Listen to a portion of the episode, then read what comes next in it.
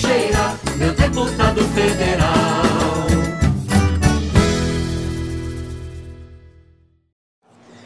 Eu vou fazer este que é o último podcast do ano, um balanço do governo Bolsonaro e da situação do Brasil. Estamos aqui eu, Paulo Teixeira e a economista Juliane Furno, que vai comentar conosco esse ano do governo Bolsonaro. Então eu vou começar falando sobre a questão internacional. O Brasil rompeu com a política externa ativa e altiva, independente, que era exercida nos governos Lula e Dilma. Fez uma aproximação submissa com os Estados Unidos. E essa aproximação submissa com os Estados Unidos, ela se traduz, por exemplo, no voto que o Brasil deu na COP sobre a questão climática, que o Brasil votou com os Estados Unidos, que são países poluidores e que não querem medidas contra essas políticas que vão levando à mudança do clima. Pela primeira vez o Brasil votou dessa maneira e votou com os Estados Unidos, né?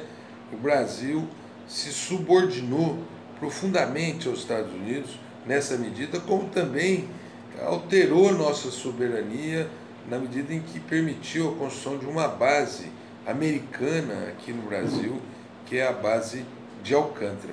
Vejam as relações com a China. O Brasil começou quase que ameaçando a terminar com a parceria com a China, que é a nossa principal parceira na pauta exportadora brasileira. Mas, ao mesmo tempo, teve que voltar atrás e agora está de mãos dadas com a China, mostrando aquele equívoco, né? Se envolveu na soberania do povo argentino, fazendo campanha clara para o candidato Macri, o que ajudou a derrotar Macri. E ele se negou a ir à posse do novo presidente Alberto Fernandes, mas também recuou e mandou o vice-presidente da República para lá. Ele se aliou a países de monarquias ditatoriais, como a Arábia Saudita, né, que é um país claramente contra os direitos humanos, mas atacou a comunidade árabe ao inaugurar um escritório comercial em Jerusalém, que é mais uma medida de alinhamento com os Estados Unidos, né? E tentou indicar o seu filho para embaixador nos Estados Unidos, que graças a Deus ele não teria condições de aprovar no Supremo e recuou. Essa política internacional desastrosa se aprofundou com uma deterioração da imagem do Brasil no exterior. E dois aspectos ajudaram a deteriorar a imagem do Brasil no exterior. O primeiro foi o aspecto ambiental. As queimadas no Brasil sofreram um aumento muito expressivo, né? Bateram recordes as queimadas no Brasil, alertando todo mundo em relação ao que estava acontecendo na Amazônia brasileira. 54% da população brasileira, conforme pesquisa recente da Folha de São Paulo, achou que o governo agiu muito mal na questão das queimadas e agiu muito mal no problema do vazamento de óleo na costa brasileira, né? E esse óleo periga chegar a toda a costa brasileira. Até hoje não se sabe como houve esse derramamento de óleo, né? Ao mesmo tempo, entraram em explicações estapafúrdias, né? Chegaram a acusar ONGs pelo fogo na Amazônia, chegaram a acusar o Leonardo DiCaprio como ele tendo sido responsável pelo fogo na Amazônia. Prenderam 5 rapazes que são brigadistas em Alter do Chão, que são protetores da Amazônia, para confirmar essa tese, o que mostra que a polícia e parte do judiciário está muito comprometido com o bolsonarismo, né? A devastação na Amazônia hoje é 212% maior que em 2018. E a questão das queimadas afeta profundamente o comércio exterior brasileiro. Juliane, fale um pouco de economia e do mercado de trabalho aqui para aqueles que estão ouvindo os nossos podcasts. Então, Paulo, no mercado de trabalho e na economia, o balanço também não é nada positivo. Em 2019, o Brasil bateu o recorde de empregos informais. Hoje, mais da metade da população brasileira no mercado de trabalho não conta com nenhuma proteção e nenhum direito trabalhista. O volume de emprego, é verdade que até cresceu agora um pouquinho no final do ano, mas o rendimento médio global das famílias diminuiu. Então, isso significa que os empregos que foram criados são empregos precários e que pagam salários menores do que aqueles empregos que foram destruídos nesse período, ou seja, estamos rebaixando as condições salariais do mercado de trabalho. Para os jovens, a situação ainda é muito pior. 27% da juventude hoje está desempregado. E parece que a única política que o Bolsonaro é capaz de criar para garantir o trabalho da juventude é a tal da carteira verde e amarela, que significa, na verdade, menos direito para os jovens trabalhadores que estão ingressando agora no mercado de trabalho. E isso, né, quem vai pagar a conta, inclusive, são os trabalhadores desempregados, porque na ideia do Bolsonaro, o financiamento desse programa vai se dar com uma taxação de 7,5% daqueles trabalhadores que recebem seguro-desemprego. Hoje, 25% da população brasileira é considerada subutilizada. O que quer dizer? Quer dizer que eles trabalham menos horas do que eles teriam condições físicas e legais para trabalhar. Ou seja, o que está garantindo o emprego dos brasileiros hoje são os bicos, né? São Uber, entregador de comida por aplicativo. Esses são os empregos que estão sustentando o mercado de trabalho brasileiro.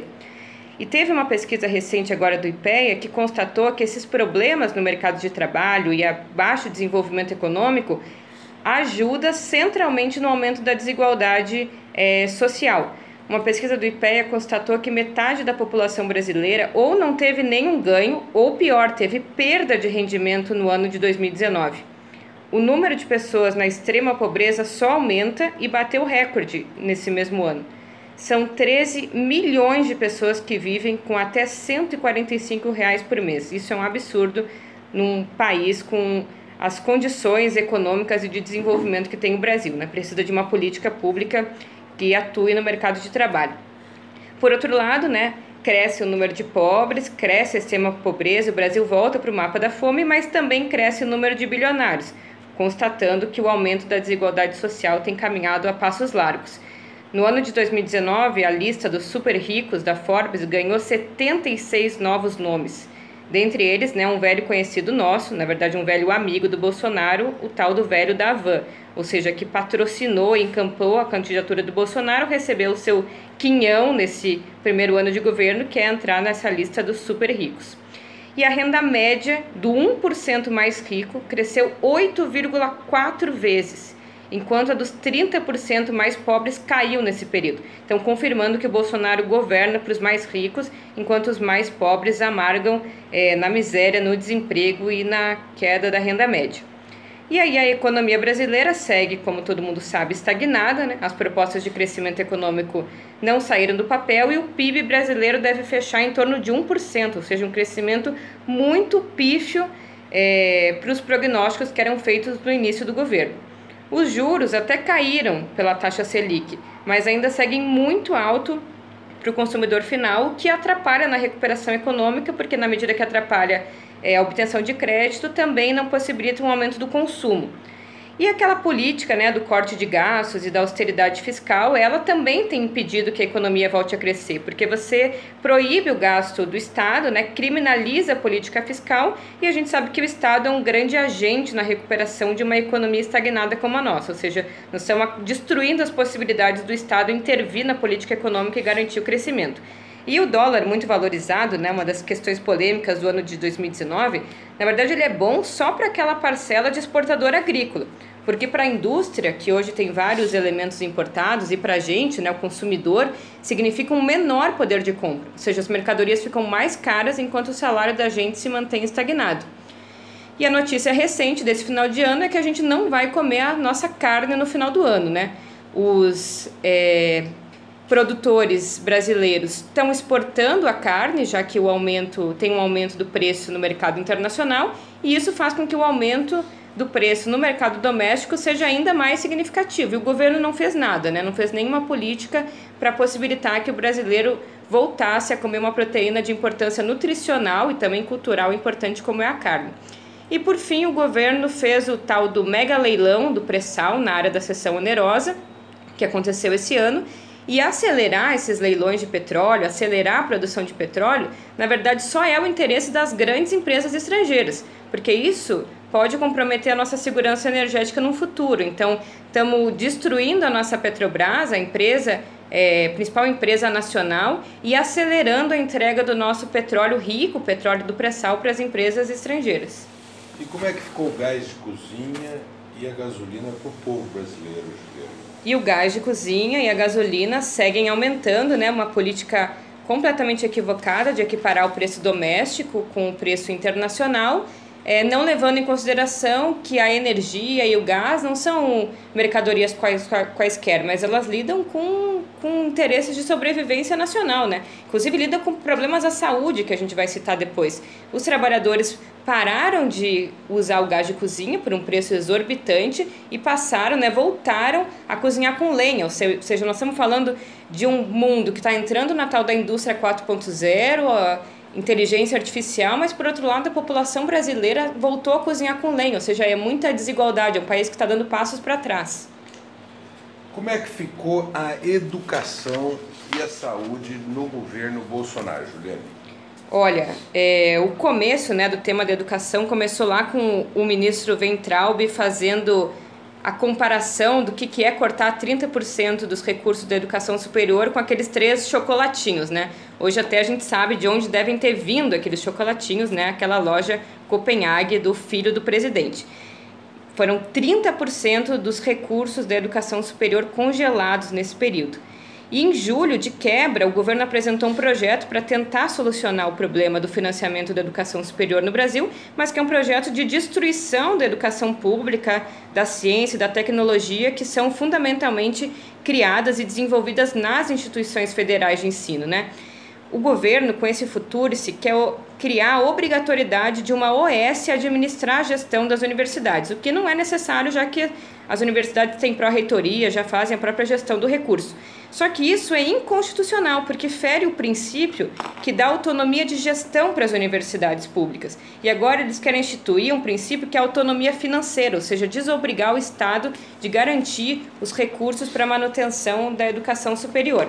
Diversas bolsas de estudo, eu mesmo tenho muitos colegas que tiveram bolsas de estudo cortada, e isso compromete, né, a dedicação em tempo integral do pesquisador na universidade, porque precisa se dividir com outras tarefas no mercado de trabalho, e isso compromete, obviamente, a qualidade da pesquisa brasileira, né? E qualquer país que não faz pesquisa é um país que está fadado a não desenvolver suas potencialidades nacionais.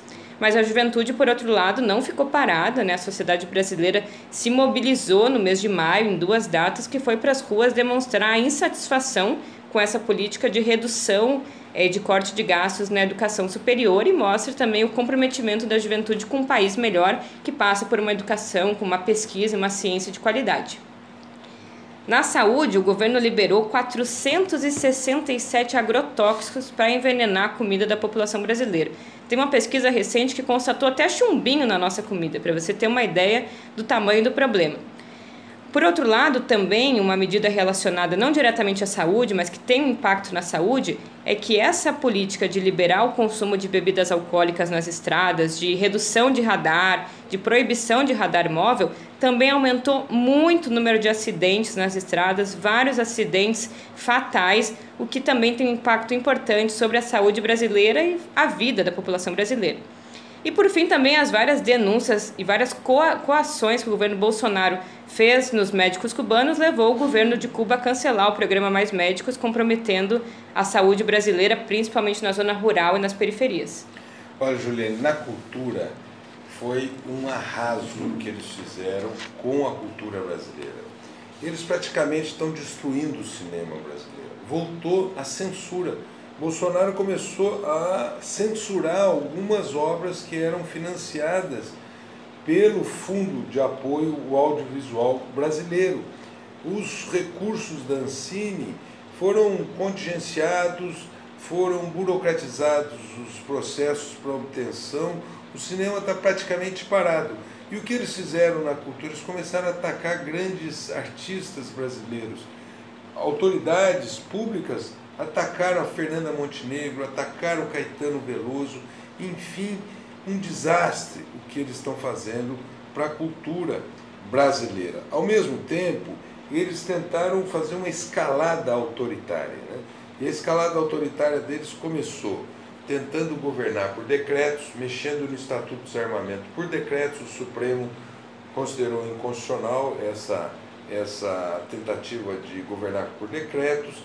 Eles tentaram atacar a grande mídia numa medida provisória, impedindo a publicação de editais na grande mídia, isso para inviabilizar economicamente a grande mídia. Eu fui lá para aquela comissão da medida provisória, conseguimos derrotar essa medida provisória.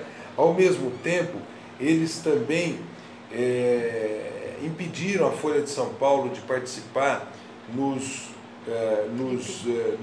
clippings públicos. Nós somos ao TCU e conseguimos reverter, ajudar a reverter essa medida, e fizeram praticamente, eles extinguiram os conselhos, o que o Supremo Tribunal mandou voltar aos conselhos de políticas públicas, né?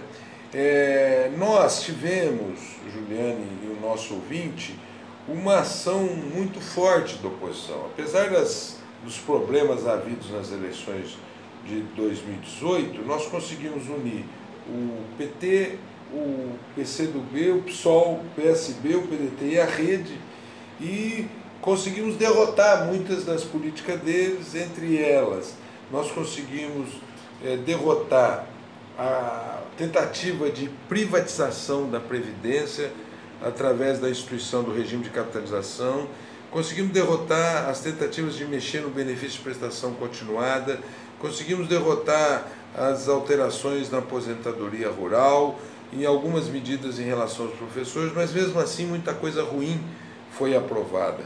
No pacote anticrime, nós conseguimos derrotar a excludente de licitude, que era uma verdadeira autorização para matar. Conseguimos derrotar o plea bargain, que era para promover um encarceramento em massas no Brasil, um perfil genético que ia captar todo o perfil genético de todos os presos brasileiros. Conseguimos reduzir isso só para os crimes sexuais, os crimes contra a vida. Portanto, nós conseguimos impedir muitas medidas extremamente autoritárias, inconvenientes. Conseguimos introduzir o juiz de garantias, conseguimos disciplinar a delação premiada, conseguimos disciplinar as medidas cautelares, mas mesmo assim muita coisa ruim passou, que nós queremos combatê-las via Supremo Tribunal Federal. Agora em fevereiro, no Rio, em São Paulo, eu, Orlando Silva e o Freixo vamos fazer eventos no Rio e São Paulo com as entidades de direitos humanos e com os movimentos de luta contra a discriminação racial para combater as medidas que ficaram ruins no pacote anticrime. Agora, muitas denúncias contra o governo Bolsonaro, né?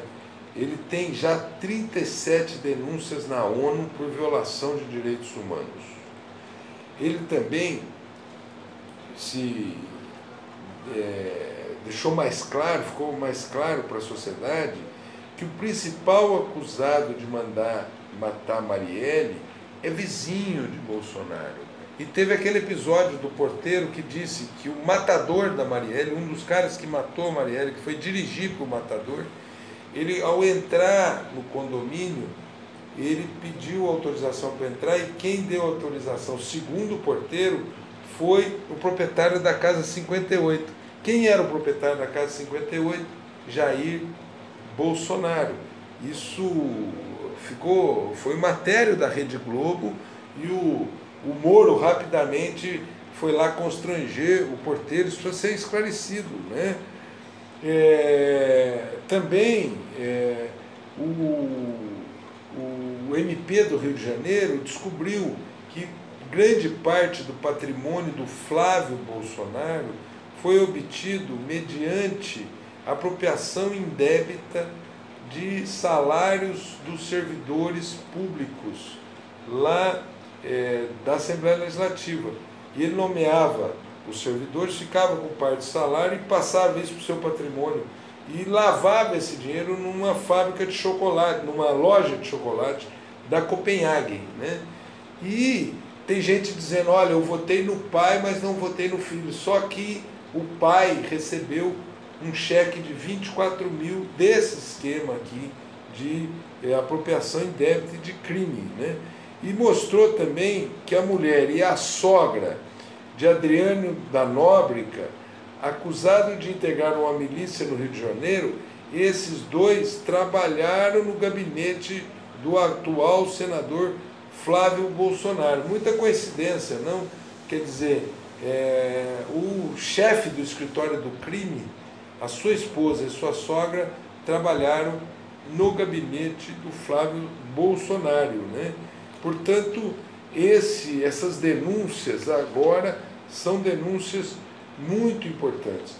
Juliane, a minha esperança para o ano de 2020, mas antes de falar sobre a minha esperança, eu vou falar de dois grandes ganhos do ano de 2019, ou três grandes ganhos. A primeira foi aquela mobilização de maio, foi muito importante, né?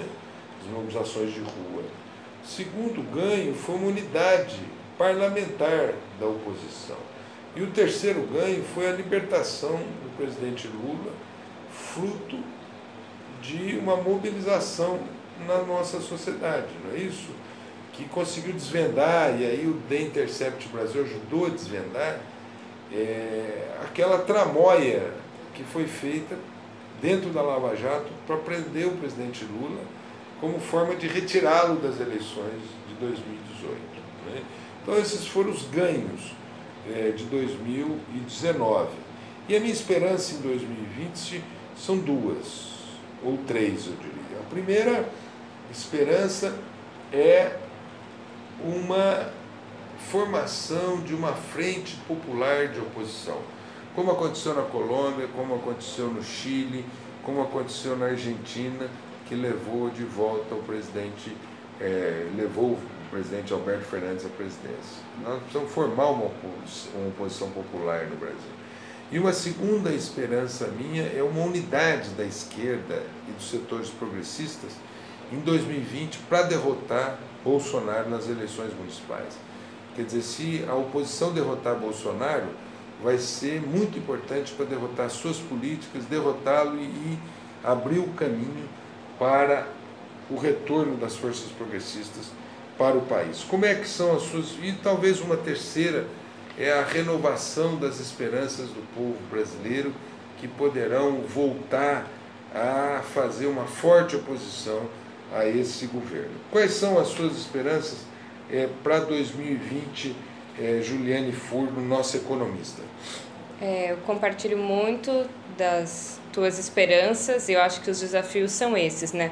É a gente conseguir criar uma grande frente que se contrapõe aos retrocessos, né?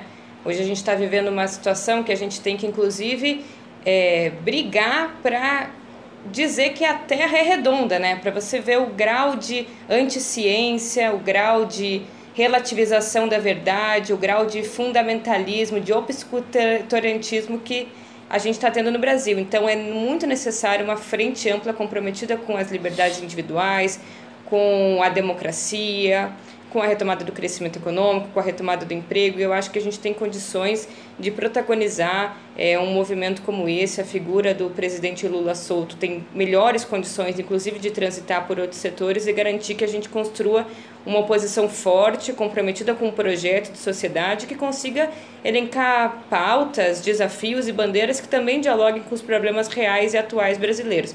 Então eu acho que os nossos desafios para o ano de 2020 é conseguir, ao mesmo tempo que ir construindo passos em direção a essa nova sociedade que a gente quer criar no futuro, esse projeto de desenvolvimento nacional, de um país menos desigual, que olhe para a sua população, mas é também conseguir construir pautas concretas, principalmente para as eleições municipais de 2020, que consigam resolver imediatamente os problemas do povo brasileiro, que, como a gente viu, não são poucos, são muitos, e exige prefeituras e vereadores comprometidos com os interesses nacionais.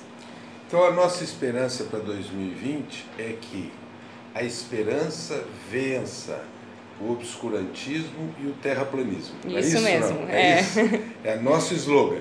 Portanto, eu quero desejar a todas e todos um excelente Natal, um feliz 2020, próspero, cheio de esperança ao povo brasileiro. Um abraço a cada uma e a cada um de vocês. Juliane, faça a sua despedida. Um abraço a todos também. Quem for para o mar, que tome um banho de mar, recarregue as energias, coloque os fantasmas de 2019 para fora e volte renovado, porque a gente vai ter muita luta e construção coletiva e desafios no ano de 2020.